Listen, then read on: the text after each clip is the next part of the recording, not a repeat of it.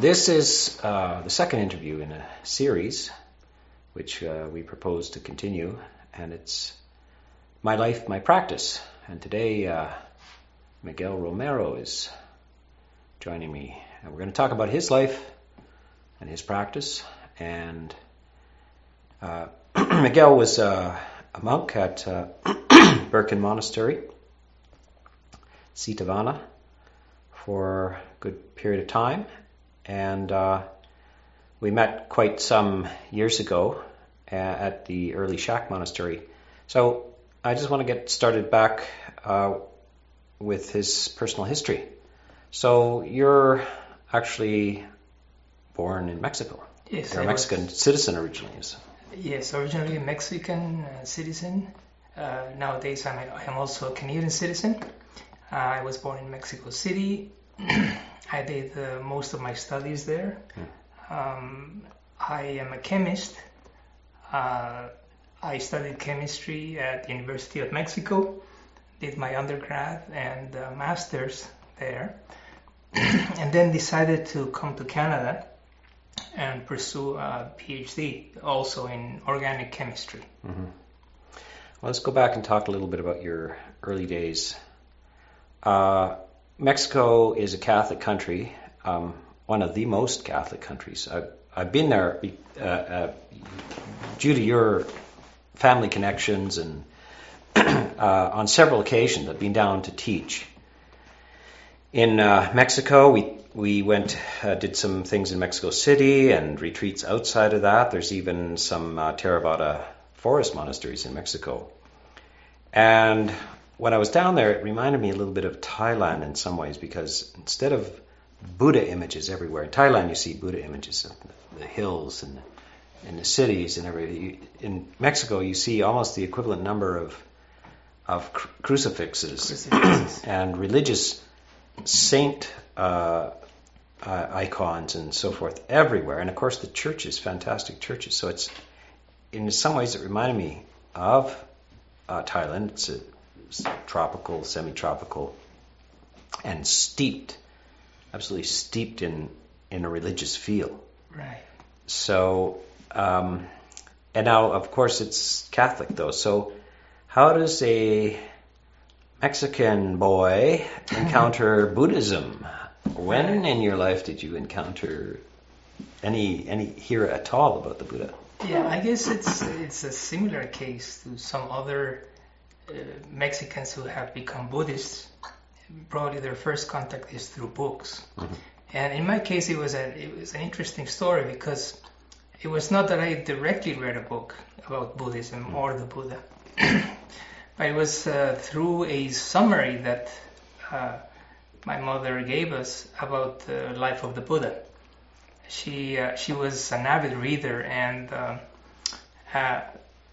oftentimes at lunch she would give us a summary of whatever she had read, right. Whatever book, you know. But certainly the one that impressed me the most, and that's the only one I remember, in fact, uh-huh. is A Life of the Buddha. Ah. So she gives in this summary, I was about 10 or 11 years old, so she made it like a nice children's story. And I was fascinated and very intrigued by it.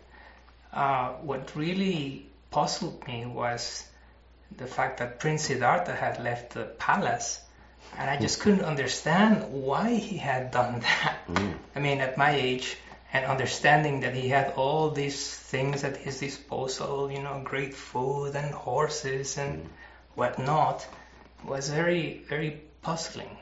And I guess that really stayed in my mind for many years. Hmm. It wasn't quite resolved at that time. I remember having asked my mother, you know, why would he do a thing like that? And she would say, well, he was seeking enlightenment. Hmm. But she couldn't quite explain exactly what this enlightenment thing was. Hmm. So that answer would come much later.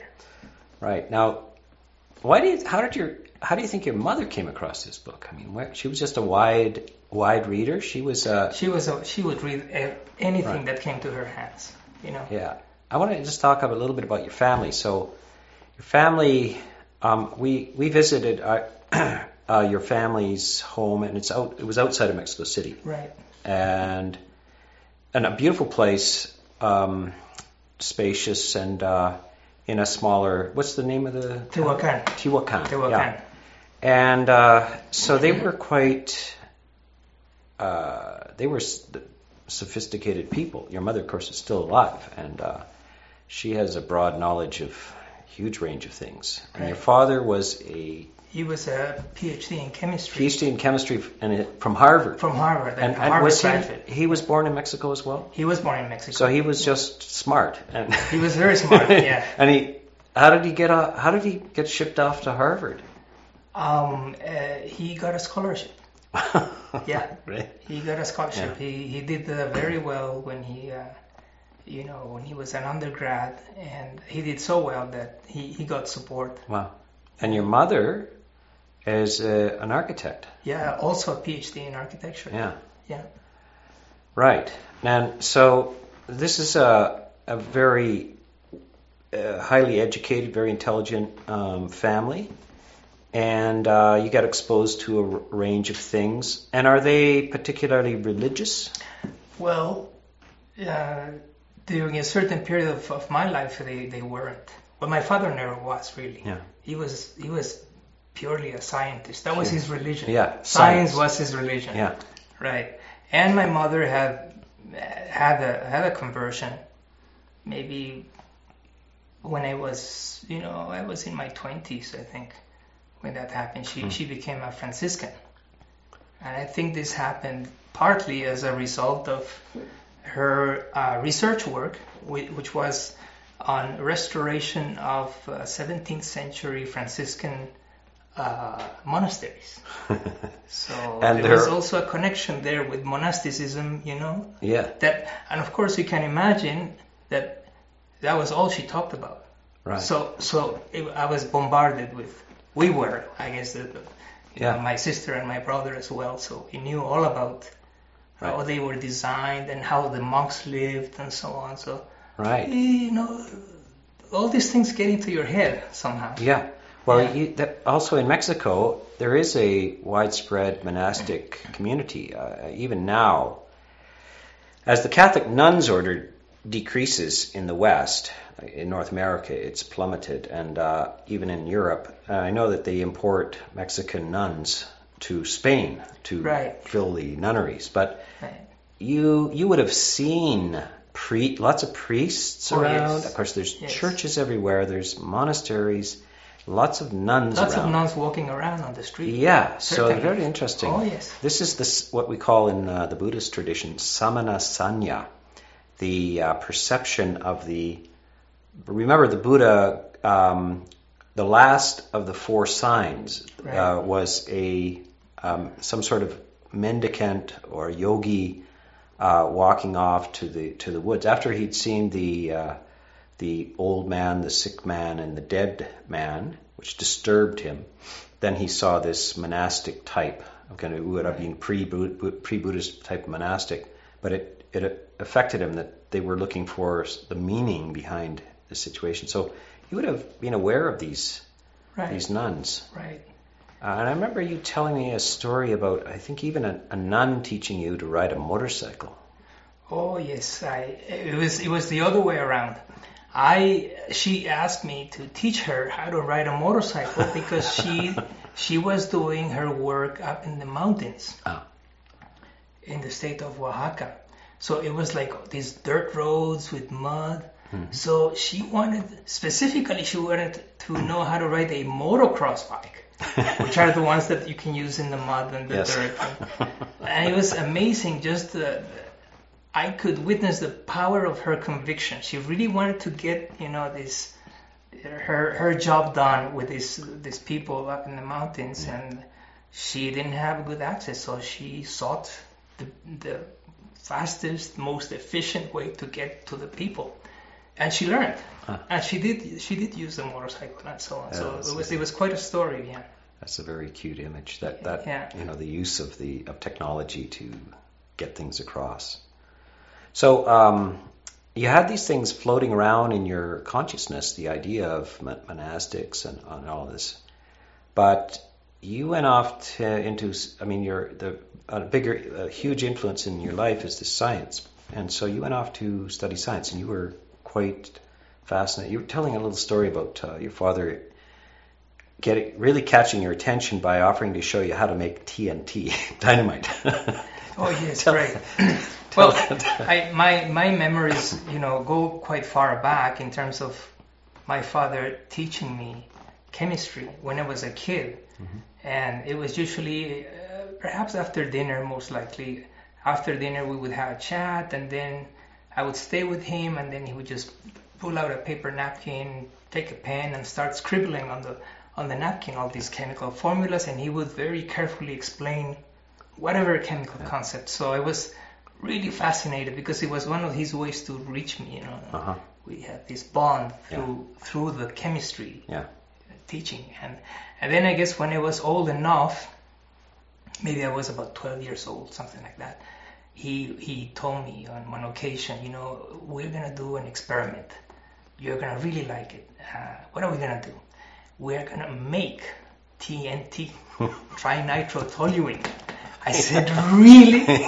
Really? Yeah. I said, yeah. Isn't it dangerous? Yeah. It's dangerous, but no problem. It will take us a couple of days. Yeah. So we did spend the whole weekend in his lab preparing just a few grams of this stuff, and we didn't detonate it, we just prepared it. So it was fascinating just to watch him, manipulate, the glassware, and I was caught. I guess it was his intention that I become a chemist, and I happily did actually. Yeah. Yeah. Now you went off to Mexico City University of Mexico, and you did your undergraduate there. Yeah. And then a master's. Now this was you're in your 18 to about 22 or something like this. Right. And what was your view of the world at that time? Well, did you have any existential concerns? Yes. Yeah? I must say at that time, I did feel a little bit of pressure.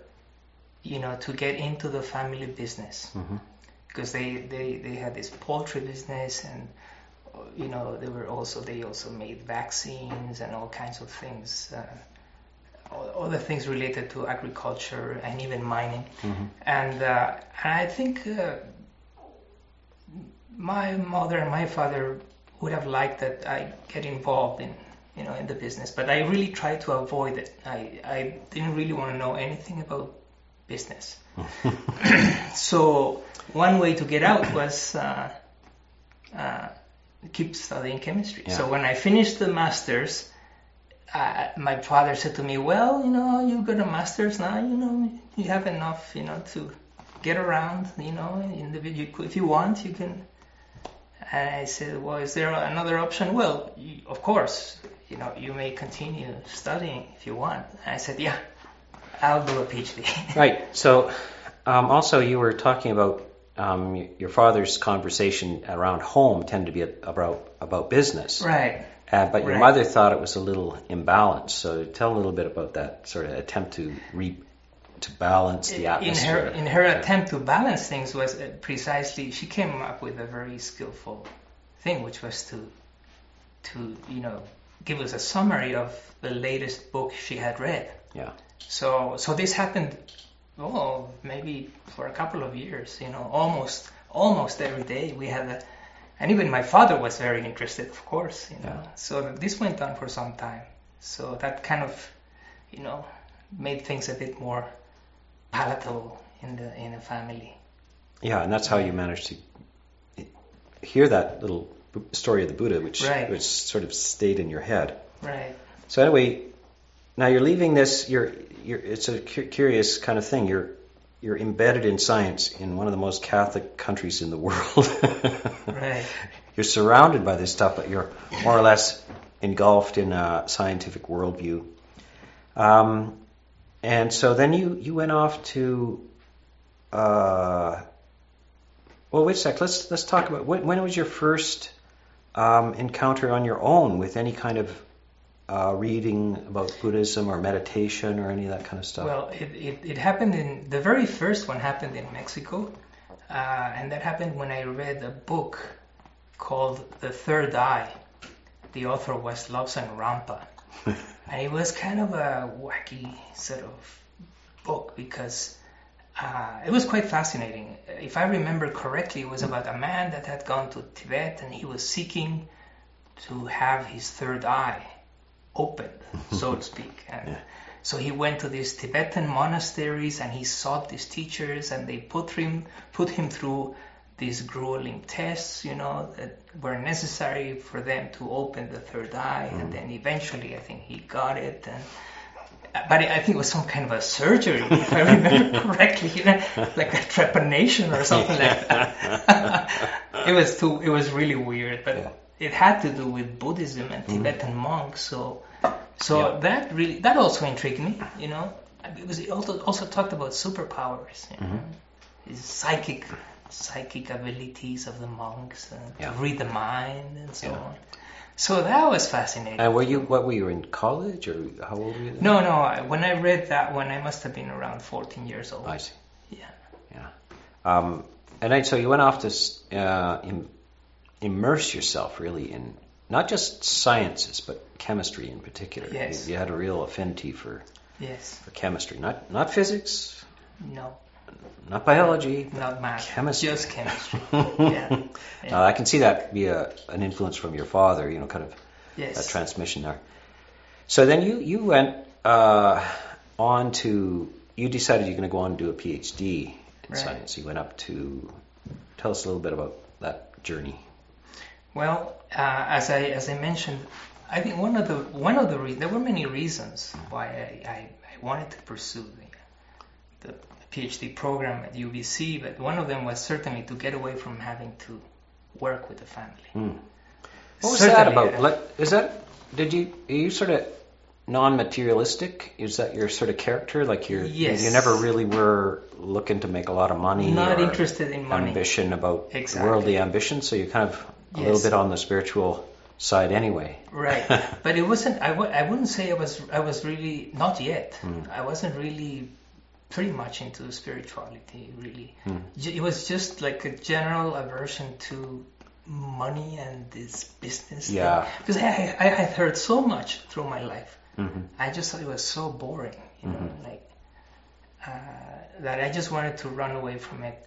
And chemistry was fun enough. I really started enjoying chemistry when I did the master's. I really knew it was my vocation. So then I was really enthusiastic.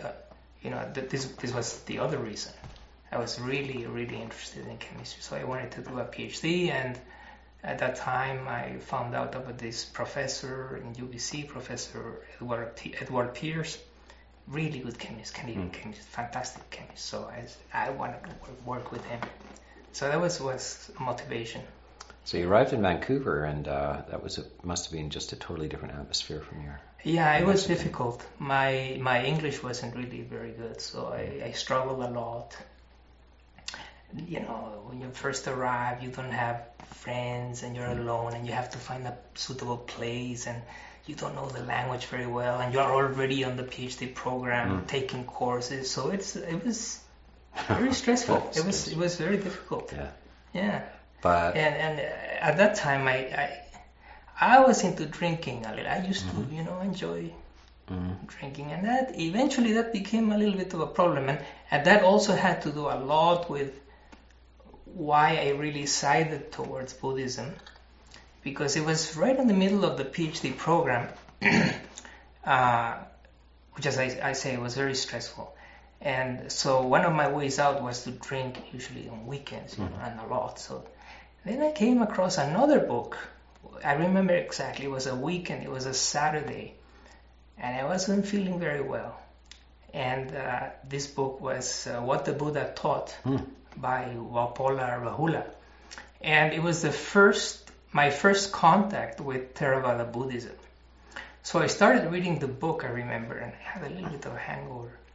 And so I started finding out about the noble truths.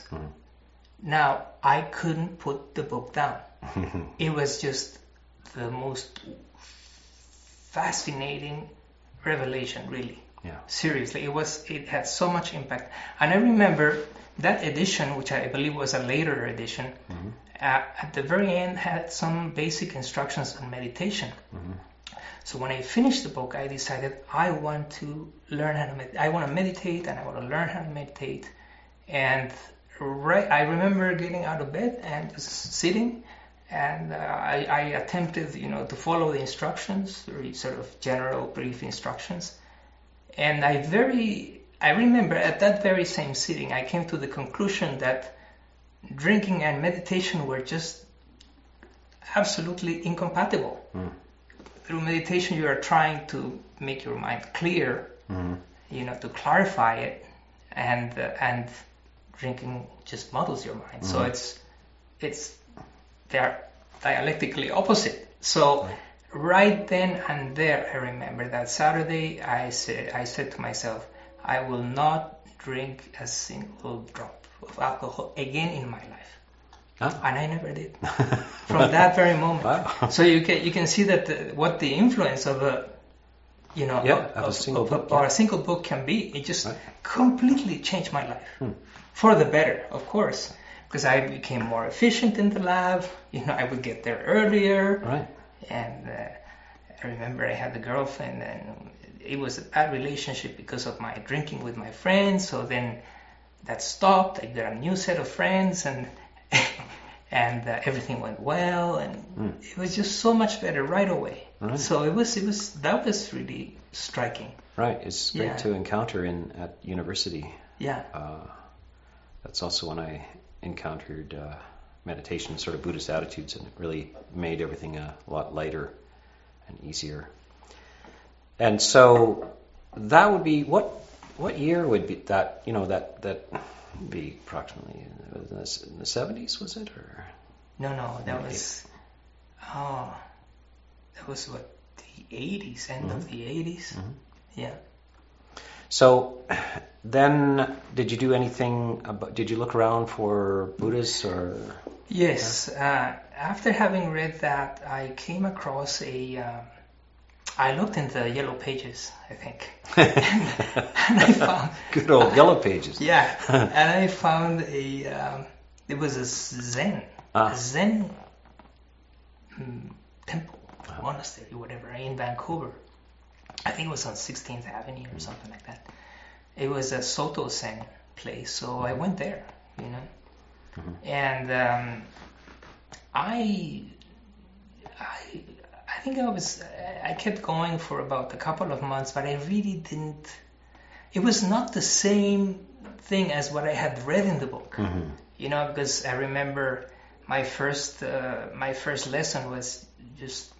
The monk just kind of we spent about an hour just on my posture. Mm-hmm. So I thought that was strange, being so excessively concerned about the posture. So I thought, fine, this is the way it is. Let's go with it. And then the second one was just sit in front of a wall just like that. And then the next sessions were just the same. They were with a group, and we just sat in front of a wall. Mm. But no instruction, just.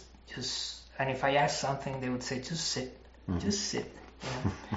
So later on, I kind of understood the idea. But at that time, it was a bit frustrating because I really needed more. I needed more information. Mm.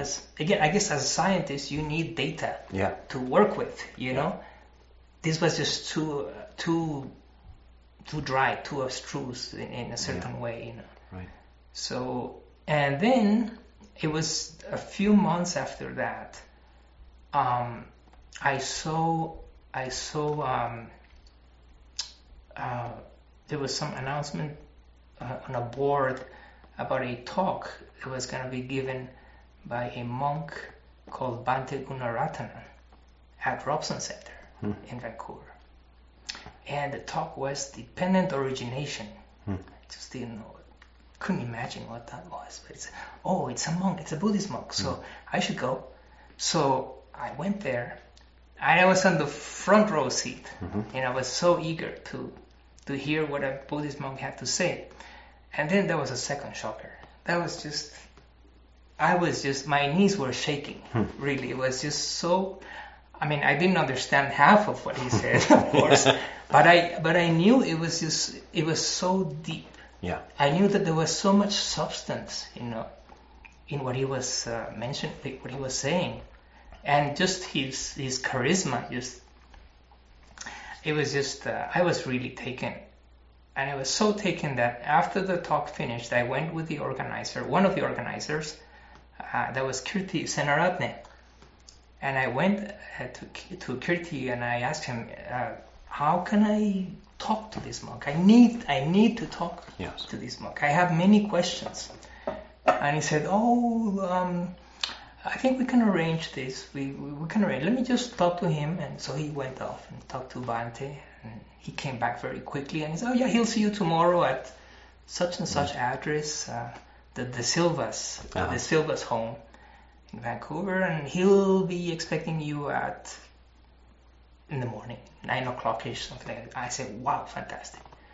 And then what I did is I wrote down all my questions. I remember it was about 50 questions in this notebook. And the next day I arrived at the Silvas and they were about to offer the meal to Bhante, so I got to witness that, and so it was a shocker. I mean, I had never come into contact with, you know, Sri Lankans or their customs. I didn't know anything, so it was all very strange and very fascinating. And the food was fantastic. They were very hospitable. You know, they were so nice to me. I just thought, oh, these people are really nice. Yeah. So I had great food, and then. And then Bhante said to me, you know, after you finish with your meal, you come here and we'll talk. And so we did. And he was so kind that he not only gave me a couple of hours there, but he said, you know, we are going to go for a walk in Stanley Park. You like to come with me? You come along, and we'll continue discussing this. And so it was like, I was just totally taken. Yeah. It was just incredible. And then we talked for hours, and he answered all my questions, and I was just completely fascinated by the whole thing. And he said, you should come to some retreats in my monastery in West Virginia. And I said, absolutely. So to make a long story short, after a couple of months, I was doing my first 10-day retreat in West Virginia. So I got to meet all these great monks there, Bhante Rahula, Bhante Tamaratana, and some nuns as well. So it was that's how the ball started rolling, really. Right. You know, that was, I have made contact now. Right. So it was fascinating. Was there any conflict coming up with scientific attitudes and this Buddhist thing, which is just so different? I guess not personally, but certainly you know, in discussing Buddhism or science with other people, there seemed to be some kind of contradiction. But I really never saw any real contradiction. I mean, there are different things, obviously. I guess part of what I saw was that sometimes people wanted to fuse the two things, you know, which I think is a mistake. You know, science is science and Buddhism is Buddhism. Of course, there's some commonalities, certainly. But apart from that, you know, I really never felt it as a conflict or conflict of interest. Yeah. No, certainly not. Right. So when did you first meet me? Oh, remember I mentioned that Kirti introduced me to Bhante Gunaratana.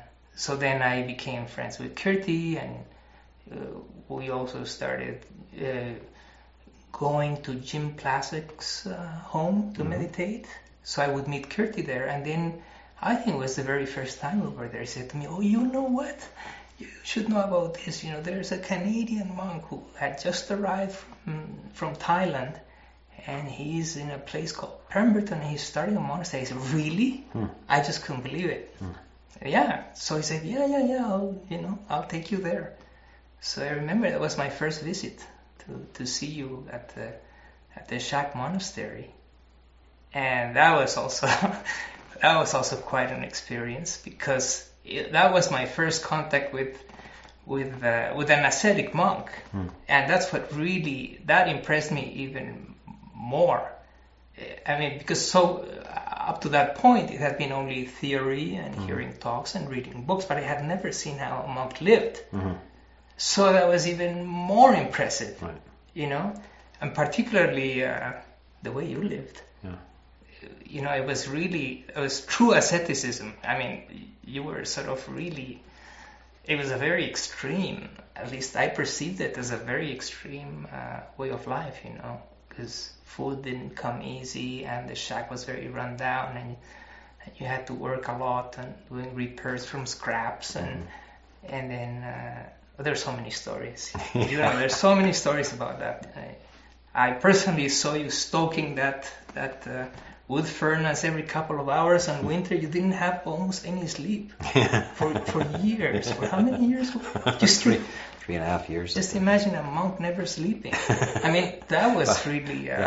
That was. I mean, I guess when people come here to Birkin and see this place, they just have no idea. They have no idea of in a certain way of who you are. Because they didn't get to see that part. And then Venerable Pieradamo arrived, and he was also quite extreme. He was, and so the two of you was quite a team, and it was impressive. It was really, I mean, that's what really got me. You know, I want to be at least 1/10 of what they are. I would love to be like that, and that's when I sought the ordination. Right. So, and I remember you asked for ordination, and that you were at that time, you were an associate professor or something? Yes, at UBC. Research associate. Yeah. Pretty ideal job. Yes. Pretty hard to step out of that. In fact, How do you just drop out of... That's dropping out of school at an advanced stage already. In fact, I had been offered a position at the University of Victoria. And I refused it because I had already... you know, I made up my mind. So that my supervisor was in shock. I was just couldn't believe it. It was like just couldn't believe, you know, this young chemist, you know, being so hardworking and so on. You know, and how could he just leave it to go and become a what? So this is kind of interesting that it's working out that same mysterious question you had about why would the Buddha leave the palace? Is now being answered. Right. Like, now you're the Buddha leaving the palace. So this is interesting also that the first in this series was with Ajahn Pavaro, and he was also a professor of at the University of Calgary, and he left it to become a monk as well. So I seem to have this karma with professors leaving and becoming monks. So then you were the first monastic that I had given ordination to, and I had finished 10 years, and I was able to give you novice ordination. I think Ajahn Paso came up from California to perform the first novice ordination. By that time, we were at Princeton Monastery. At Birkin too. Yeah, which is a very basic, but it had electricity and a flush toilets and things like that. So that was a different phase of it. So you went on and became a monk and practiced for... So how long were you in the robes for? So it was 1 year as a novice and then 5 years as a bhikkhu. Right. So overall, you could say 6 years. Right. In monastic life. Mm-hmm. Yeah. And what kind of adventure was that? Well... what can I say? I mean, if reading a book shaped my life, I could say, you know, quite drastically, what can 6 years as a monk do? It just, I think you once mentioned the term, you know, it being like a lobotomy. It's like you get this very nice lobotomy, and then, you know, that's it. You're changed. Yeah. Right. For the good, of course. For good and for the wonderful. Yes. Yeah. It's a dramatic experience and entering into a different world and different worldviews. And we eventually started, and of course, so then we went to Mexico. Now you've done some translations as well. Yes. So you teach as well. Yes. Now you're like, what are the book you translated? Mindfulness in Plain English. That was the first book I translated. Yes, and probably the most popular. So this is very interesting because that's Bhante Gunaratana, the first monk, Theravada monk that you met. Right. And that was his first book. Or it wasn't his first book, but it was the first one that became very popular. Right.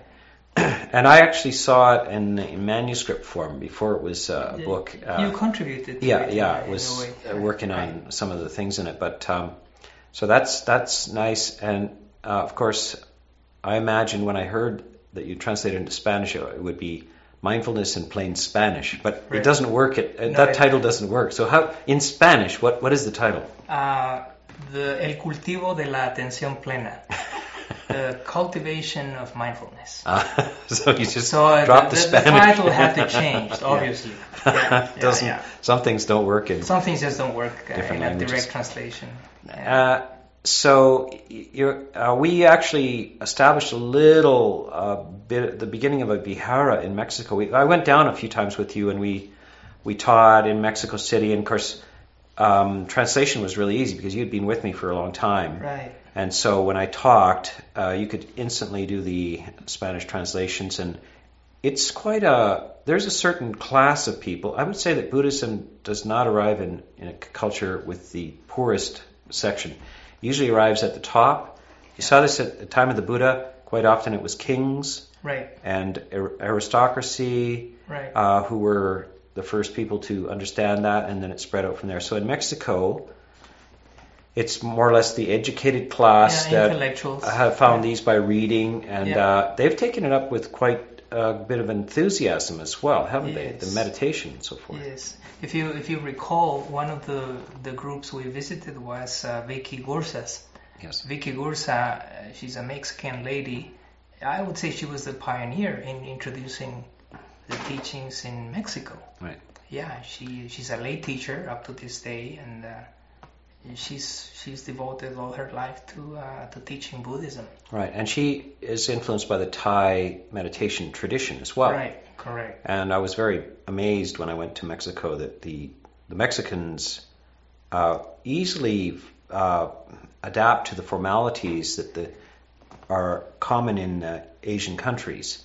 Buddhism, they take the five precepts in Pali, and they wear white, and they bow, and they offer things, and because it's a formal culture, it has the legacy of Catholic culture. It hasn't tossed out it didn't have that revolution that was in the States and Canada, the kind of the counterculture that rejected a lot of the formalities. Yeah, very secular. Yeah, and it's really quite comfortable as a monk to be there. It just feels that they have no problem with formalities. Right. And so then, we now you're back to, after 6 years, you disrobed, and you are teaching and meditating and. Yes, doing some translations. And leading retreats as well. In the retreats I've always done them at the Dhammavihara in Mexico. So you were mentioning that at one of the occasions when you went there, it was just an incipient project with Venerable U Silananda, who has now passed away, and Venerable U Nandasena, who has been ever since the resident monk there. Mm. Yeah, so that's where I do the retreats every year. We have these usually 10-day retreats. Right, and even recently I was in England in May at the World Abbots meeting, and one of the Anagaricas there was from Mexico. Right. And he's German-Mexican, and he's also a chemist, I think. Andreas Ehrensberger. Yeah. Yes, he's a biochemist, PhD. Yeah. And in fact, one of his teachers was a Nobel Prize winner in biochemistry. Right. So the guy is good. Yeah. Or he was very good. Yeah. As a scientist, really top. And I was, and he was, he's very enthusiastic. He's looking forward to becoming a monk. And so he had come to some retreats with you. Is that how he? That's how we met. Yeah, he came to one of the retreats, and then after that we met in Mexico City. We talked a lot, and he had this idea of becoming a monk, and so I believe he's now a samanera. He very recently became a samanera. Yeah. So what we're seeing is how this happens. You know, I'm going off to Asia and everything, and eventually coming back. I'm living in a broken down shack in the middle of nowhere, and then one little contact happens, and then the circle spider webs out and goes down to Mexico, and what about South America these days? Is there much going generally in the Spanish speaking world? Yeah. Well, I've personally come in contact as a teacher with some people in Uruguay. Mm-hmm. Yeah, so I keep contact with them, with a group there. And of course, there's Argentina, but Venerable Nandasena, he takes care of that. You know, he's got the Argentinian group as well. And also, he has a strong contact with Spain. Now, Nandasena is... They established a forest monastery in Veracruz. Right, that's correct. It's nice and high. It's about 5,000-foot elevation. Mm-hmm. And I did a couple of retreats there. I gave a couple of retreats there. And he's a very nice monk. And he's actually... So he's from Venezuela. No, he's from Argentina. Yeah. And so there you go. He's been a monk now for more than 20 years. More than 20, I believe, And he... came through the Burmese connection, U Silananda. U Silananda was also at my ordination. He's exactly the same reigns as Bhante Gunaratana. They were both at the Sixth Council in Burma in 1953 or whatever it was. Right. Before I was born. So, and they were the youngest two monks at the council, and so they knew each other from there. So, and U Silananda was at my ordination, and I to this day I remember. He offered some advice at the end of the ordination, and it was this: you must follow the Vinaya. That's all he said. Wow. I said, I'm up for it. And so he's again kind of a missionary monk. Yes. Who came to the U.S. As well as Bhante Gunaratana. They're really early pioneers, Asian monks bringing it the Dhamma and meditation. And in case of U Silananda, some Abhidhamma approach as well. And so now we have this Nandasena, Argentinian monk, and he is also making connections with South America and Spain. Yeah. So what do you think? Is there some kind of little culture growing in all of these countries? Yes. In fact, he established what we call nowadays the Hispanic Institute for Buddhist Studies, and he's actually taken on the online thing, and we've participated in courses that we prepare online for Spanish-speaking people all over the world. So they get the courses in Spain, in South America, and so on. So it's a very interesting project. Right. So they built an institute sort of for it. And in fact, they're doing some construction at the monastery. They're going to have some buildings there just specifically for the functions of the institute. Mm-hmm. So it's very. He's very hardworking, and he likes to teach Pali. That's his thing. Venerable Nandasena is very interested in the Pali. Yeah. Now your present abode is in Canada. Yes, just recently moved back to Vancouver.